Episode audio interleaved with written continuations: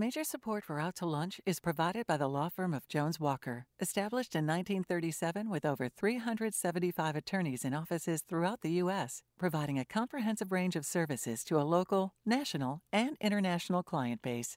JonesWalker.com. And by Three Roll Estate Craft Rum Distillery, crafting premium rum from their own Louisiana sugarcane.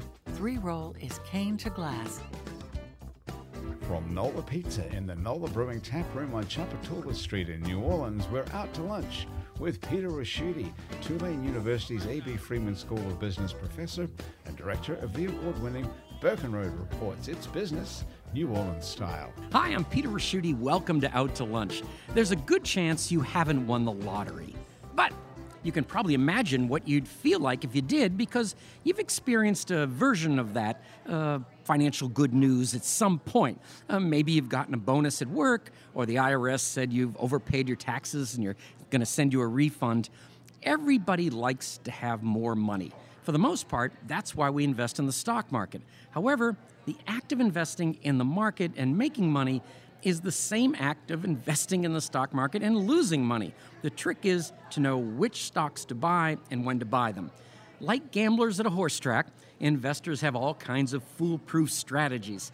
There are claims that if you write a list of company names on a henhouse floor and invest in which names a chicken poops on, you'll come out ahead of most of these strategies. The generally accepted uh, best investment strategy of all is to hire a seasoned, smart, Wall Street expert with a proven track record. But most of us can't afford that, and that's why there is the Motley Fool. The Motley Fool is a financial and investment advice company that democratizes investing in the stock market by making insightful, dependable advice readily available to almost everyone. They have a website, produce podcasts, publish books and newspaper columns, and they have a radio show. New Orleanian John Rotonti is the senior analyst, and he's also head of investor training and development at the Motley Fool. John, welcome out to lunch. Thanks for having me on the show, Professor. Thrilled to be here. Even the greatest investors go through tough times. On the days you look at your portfolio and it's not doing as well as you like, you can still capture that dopamine high feeling you get on a good day by stepping through the door of a business in the Lower Garden District on Magazine Street. The business is Piety and Desire Chocolate, and the aroma alone in this place will transport you to a place many miles away from financial stress. Piety and Desire is a New Orleans bean to bar chocolate maker, which means they make their own chocolate from scratch using cocoa beans that they get directly from growers, mostly in South and Central America. The founder and chocolatier of Piety and Desire Chocolate is Christopher Nobles. Christopher started the company in 2016. Today, he and a small team turn out around 2,000 handmade chocolate bonbons a week. Christopher, welcome to Out to Lunch. Thanks for having me, Peter. John, the Motley Fool has a long and impressive track record of picking successful stocks and putting together portfolios of stocks that make money for investors. An investor doesn't have to be wealthy and connected to take advantage of your investment advice. Almost anybody who wants to put money in the market can get access to your stock selection. Your readers and followers are not necessarily clients in the strict sense, but given the nationwide and international distribution of Motley Fool's information, I think it would be safe to say that the company has a bigger user base than any investment firm in the US. Motley Fool has been pumping out great investment information since 1993. And back then, it must have been a paper newsletter that was mailed out to you and such. Now, everything's changed. What delivery vehicles are you using now, and which ones are you thinking about using? When I when before I joined the Motley Fool, I've been at the Motley Fool for over eight years. I was a subscriber to five of the newsletters, and they did come in a in a paper form in the mail. But now all of our newsletters are delivered digitally um, through email or um, through a login onto our site. As far as future vehicles, we currently have um, a, a streaming experience um, called Motley Fool Live that is five days a week. I'm the co host of the morning show three of those days a week. Um, so we do have a, um, a video experience, we have a podcast, audio only experience. We throw conferences where our um, members can come join us in person and learn about our investing advice and guidance. So it's a combination of in person, digital, video, audio, and I don't, I don't know what our our manager is going to think of next. I have a feeling someone is thinking about it. Oh, though. definitely. Christopher, we live in a country of around 300 million people. For most consumer based manufacturing companies, the goal is to sell a product to as many of these 300 million folks as possible. This means convincing most Americans that they need your product and selling it at a price that is low as you can get it. These principles can result in a kind of race to mediocrity. The country's most popular products are not always of the highest quality. For example, most of us grew up believing that Hershey's and chocolate are synonymous. If at some point we were to taste Swiss or artisanal chocolate, it gets to be a pretty eye opening experience. But for a lot of people, that loss of innocence never happens. You're making high quality chocolate in a city not known for a large number of luxury consumers. New Orleans is not San Francisco or Miami, but you've been successful here since 2016 and your business is still growing. How do you reach and convert New Orleanians who have grown up on Hershey's? What's the sales pitch to them? No sales pitch necessary. Chocolate sells itself for sure. Um, there's definitely an aesthetic component to that. So, uh, for a lot of folks, that's something they've never seen before.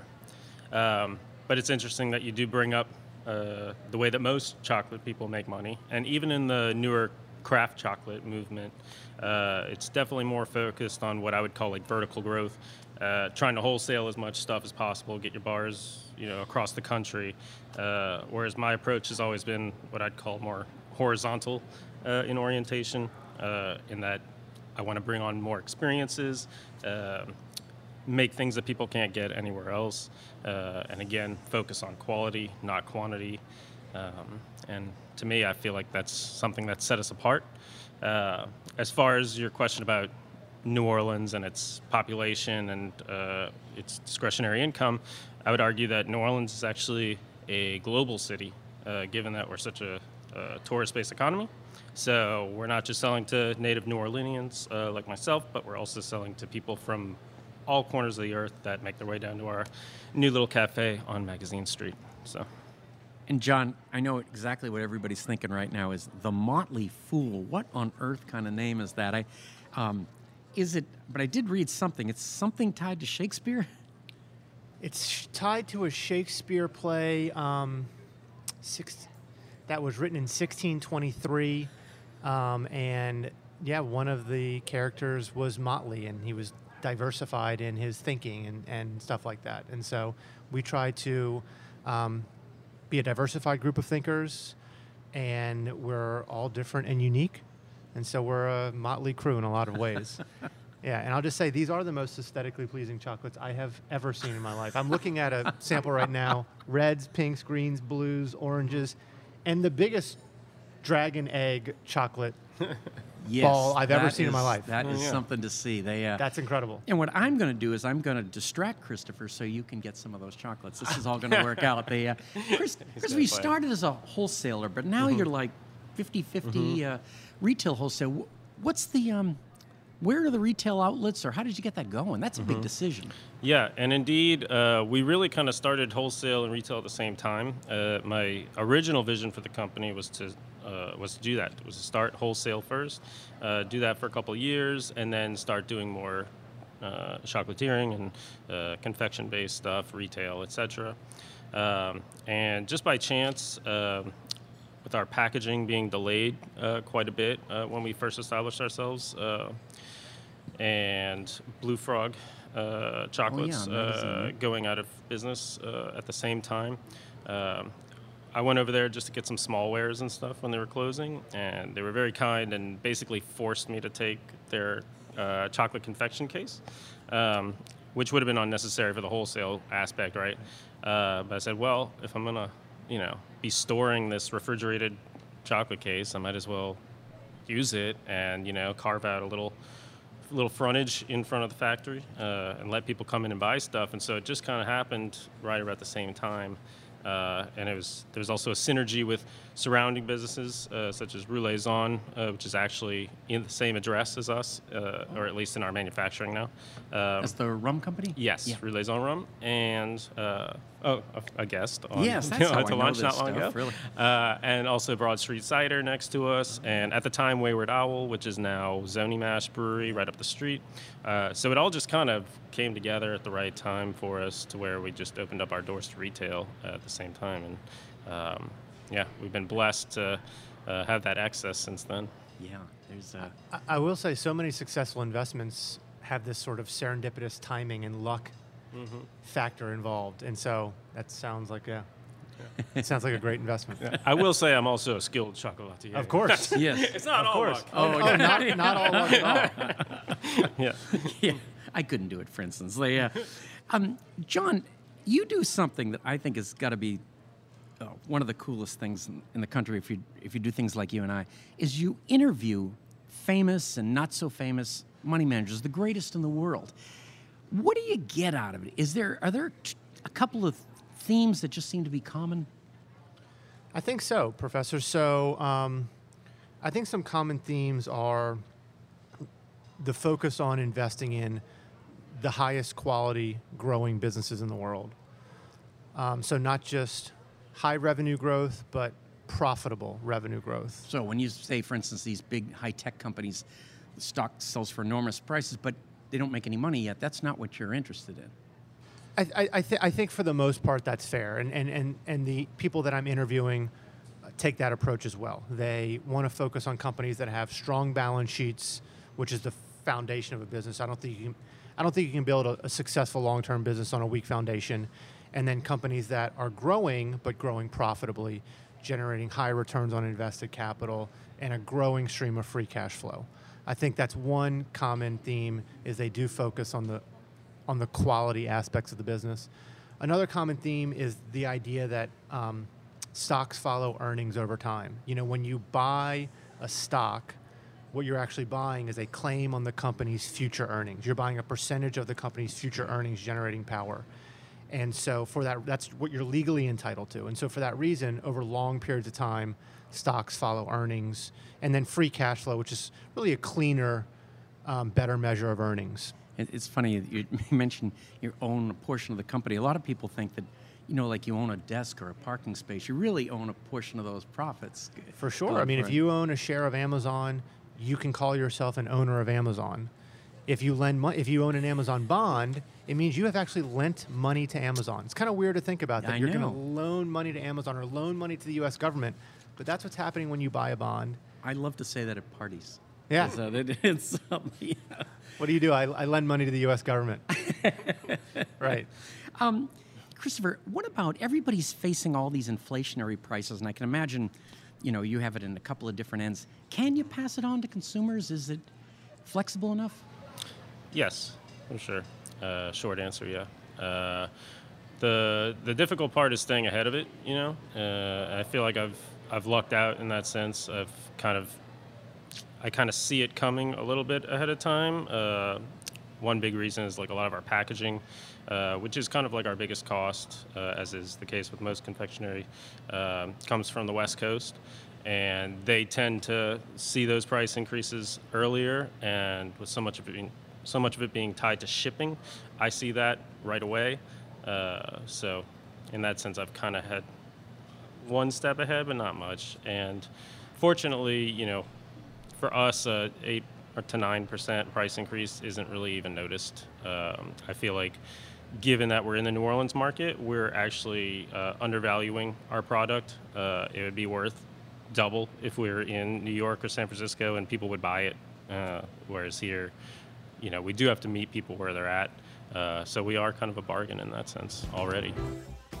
You're listening to Out to Lunch. I'm Peter Ricchiuti. I'm talking with chocolatier Christopher Nobles from Piety and Desire Chocolate and John Rotonti. He's the senior analyst and head of investor training and development at the Motley Fool. I want to do something we've never done on the show because we never had the opportunity. Is uh, John, if you were thinking, now I know Christopher's company is a private company and he owns it all, but if we're a public company, what would you be looking for if you were going to invest in it? And what questions would you ask Christopher? I'll tell you one thing is pricing power, and he just talked about the ability to increase price enough to offset the input cost of inflation, um, while also meeting his customers where they're at. He's not going to double the price like he could on the West Coast. He's pricing it for the local market. Um, so I would look at his gross margins, um, making sure they're stable or increasing, and that's a it's one sign of pricing power. And then his return on invested capital is another sign of pricing power. But just also, um, you know, the, the top line revenue growth of the business, the sales growth of the business, because that's a sign that the product is relevant and in demand. And it, I mean, these are so beautiful. I can tell he's got a lot of brand equity, a lot of brand loyalty. Um, there's like a story behind this chocolate. And so all of those things would make me very interested in investing in a company like this. Well, that, that is great. And Krista, I, I left you hanging on the retail side. Um, you you had the the place where, the, I guess, the same facility where you were creating, but now you've branched out, right? Yes, yeah. The our original location uh, was never meant to be retail. Uh, You just got the, the cases, right, Like and yeah, it just worked, and it was fine. And then we hit the pandemic, obviously, um, and so we shut down uh, retail operations there and moved to curbside pickup. Um, and it was tough, but we managed to prove that chocolate's not just recession-proof, but also pandemic-proof, as we uh, we did. what Uh, a great experiment. yeah, for sure. Yeah, had a lot of fun doing that. But uh, yeah, we did manage to continue growing our sales by 40%, uh, which is great. Um, although it's you know, in hindsight, it's really funny because yeah, sales grew, but the company itself uh, wasn't really able to expand because again, we're in that new reality of the pandemic and what it means, you know, and all of a sudden it's like just me for quite a while uh, in the earliest parts.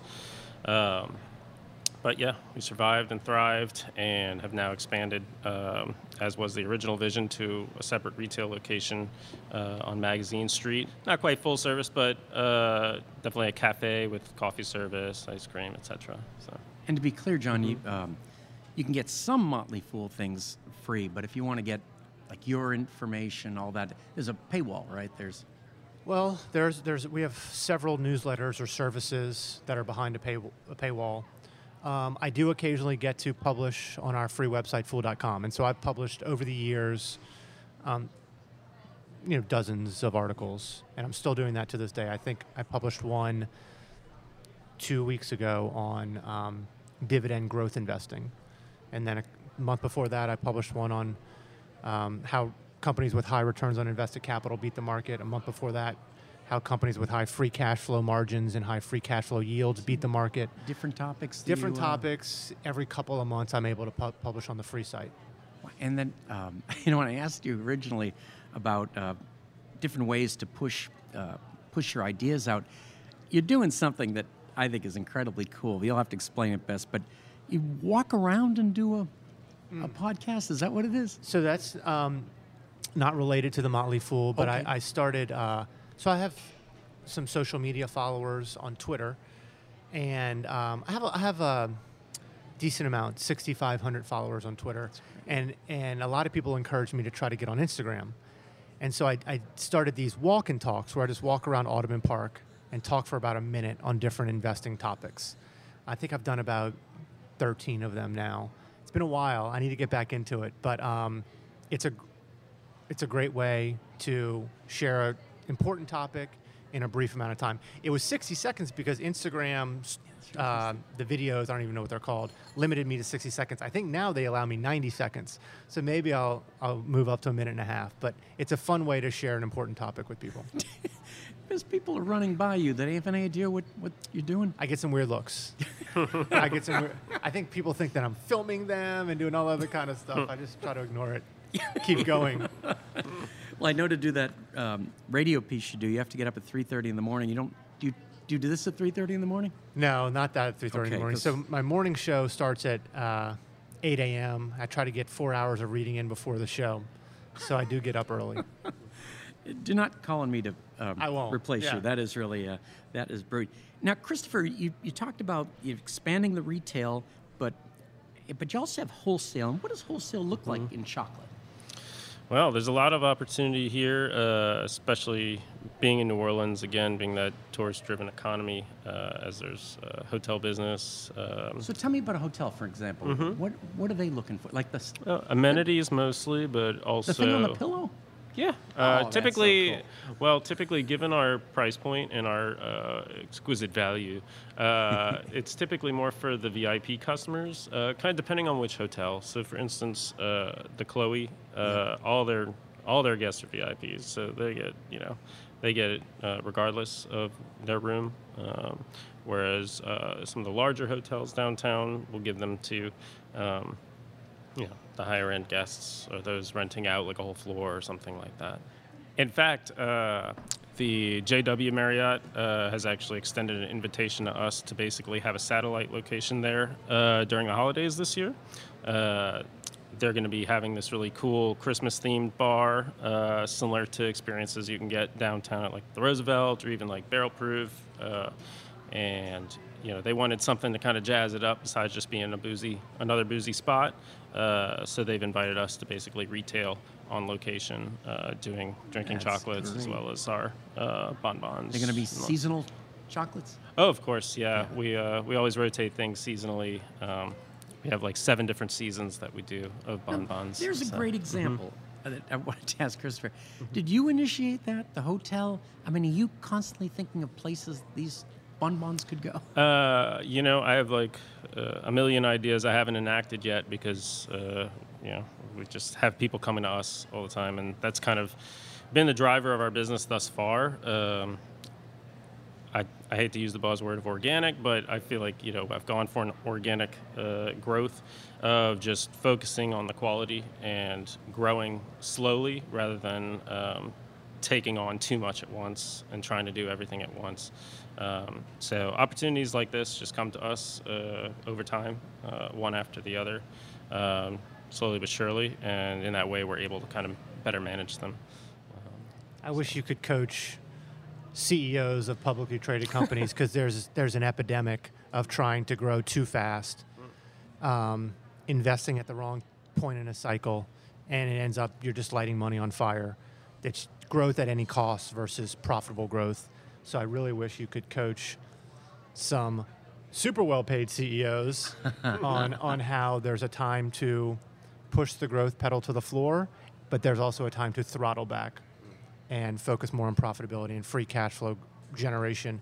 It's uh, it's really it's really it's really gotten to be a concern with some companies. And it, but frankly, it's it's kind of Wall Street that's pushing that, right? It I mean, is. It is. There, They want more growth. And more growth, growth, growth, growth. It's there's not a lot of discipline right now that I'm seeing out there in the market. John, your approach, the whole Motley Fool approach, is very, very different from people who are speculators. I mean, this is a whole different game.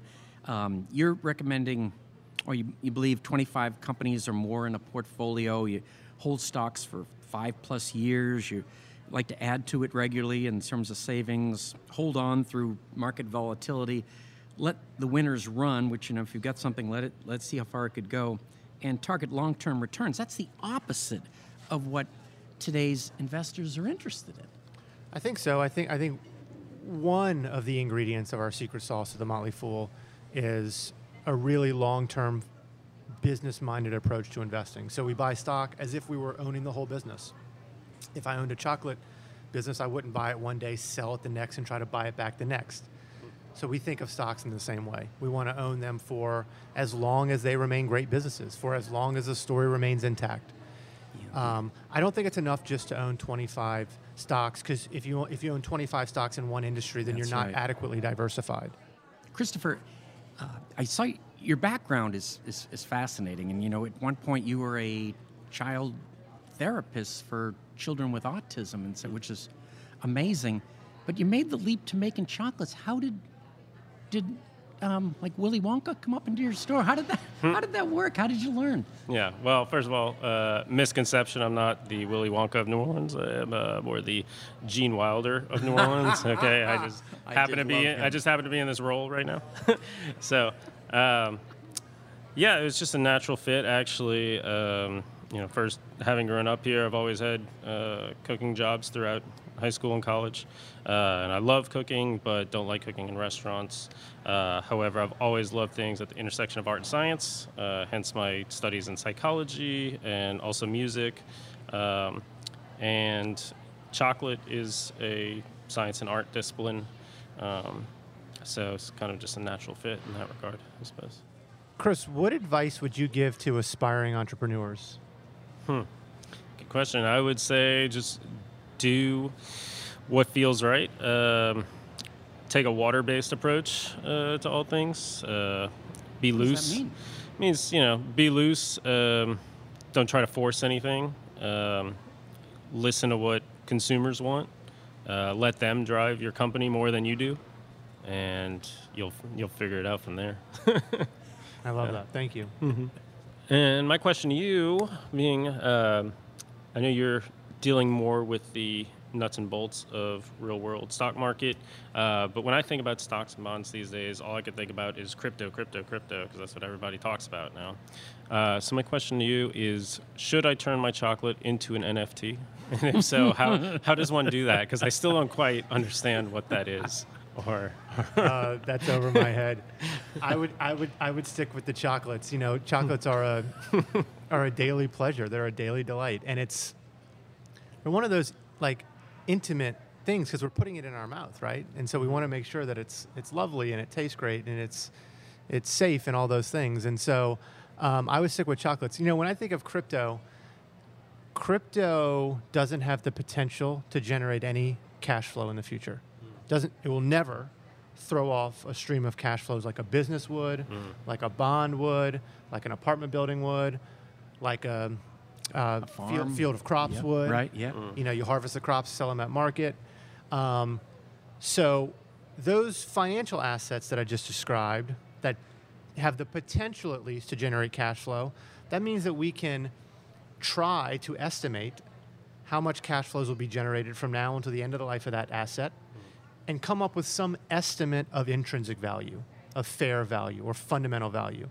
That's impossible to do with crypto because they don't generate any cash flows or don't have the potential to. We can't estimate Right. their fair value or their intrinsic value. So for me, that's more speculation, more gambling, whereas businesses, bonds, agriculture, real estate, that's more investing. And uh, Christopher, I meant to ask you this early, but the name of the company, Piety and Desire, were you originally on those streets? How did that come about? Uh, I do new, I do live near there. Although uh, actually one uh, name I was uh, very beholden to for a while was where we are now on Tchoupitoulas. Uh, chocolates was one I was thinking of going with for a while. Uh, but then again, knowing that I'd have to, you know, Spell be it all the reaching people that aren't from here uh, as part of my market base, I was like, well, we don't we don't need that confusion. Um, so yeah, but even just looking at street names and stuff, it was just looking for um, me trying to find some sort of way to make it a New Orleans proud uh, title, but without having to do with fleur-de-lis and whatnot. As it, I feel like that was kind of overdone at the time, and you know, given that we have a lot of unique street names, that's kind of where my mind went. And Piety and Desire to me uh, was just perfect. Uh, a there's a uh, history with it there of you know streetcar named Desire, uh, so it's already a famous street somewhat, even if people don't know. Um, also, I just felt that it was a perfect his, uh, reflection of the history of cacao itself, as going back thousands of years, uh, even uh, with the Aztecs, it was uh, something that was held in very high regards uh, in terms of religious life uh, and spiritual life in a number of different cultures. But with the Aztecs, they not only did it that way, but also used it as a currency, and Montezuma was famous as using it as an aphrodisiac as well. It's a pretty normal part of human nature to think that everybody else has a better job than you. But then you rationalize it. You tell yourself, sure, so and so's job might be better than mine, but I'm sure she has her own problems. Well, when you're through rationalizing yourself into feeling fine about your own life, you're in a secure enough place to admit there are actually people who have pretty awesome jobs. For example, being able to live in New Orleans and work for a major company with national reach and spend your day researching stocks. John, I'd have to say your job is right up there with the most enviable of all of them. And then I look across the table at Christopher. Christopher, there's nothing much more rewarding than creating something beautiful. Not only do you get to create works uh, of art for a living, but they're made of delicious chocolate. I know both you guys work hard and have to deal with the stress of performing at a consistently high level and delivering every day, but what you're doing is exactly what you want to be doing, and it's hard to beat that. John and Christopher, thank you both for taking the time to join me today on Out to Lunch. Thank you, Professor. Thank you. My guests on Out to Lunch today have been Christopher Nobles, founder and chocolatier at Piety and Desire Chocolate, and John Rotonti, He's the senior analyst and head of investor training development at The Motley Fool. We edited this show to fit into the time slot here on WWNO. You can hear our unedited conversation and find out more about Christopher's chocolates and John's stocks by listening to the Out to Lunch podcast. You can find and subscribe to the Out to Lunch podcast on your podcast app and on our website, itsneworleans.com. If you want to know what we all look like, you can find photos from this show on itsneworleans.com and on our Out to Lunch social media. These photos were taken today by Jill LaFleur. You can find more of Jill's photos at lafleurphoto.com. Out to Lunch is a production of INO Broadcasting for itsneworleans.com and WWNO 89.9 FM. The producer of the show is Grant Morris, our technical producer is Eric Merle, and our researcher is Maggie Mendel. I'm Peter Ricchiuti. Thanks for joining me. I look forward to meeting you again next week around the lunch table for more business, New Orleans style, on Out to Lunch. Out to Lunch was recorded live over lunch at the NOLA Brewing Tap Room, 3001 Tchoupitoulas Street, open seven days a week. NOLA Brewing Tap Room has a wide variety of craft beers and authentic hand-tossed New York style city pizza by NOLA Pizza. More information is at nolabrewing.com. Major support for Out to Lunch is provided by the law firm of Jones Walker, established in 1937 with over 375 attorneys in offices throughout the U.S., providing a comprehensive range of services to a local, national, and international client base. JonesWalker.com. And by Three Roll Estate Craft Rum Distillery, crafting premium rum from their own Louisiana sugarcane. Three Roll is cane to glass. And by Basics Swim and Gym and Basics Underneath Fine Lingerie. Mitchell Foreman wrote and performs all the music on Out to Lunch. You can hear Mitchell's music anywhere great jazz is sold or streamed and at mitchellforeman.com.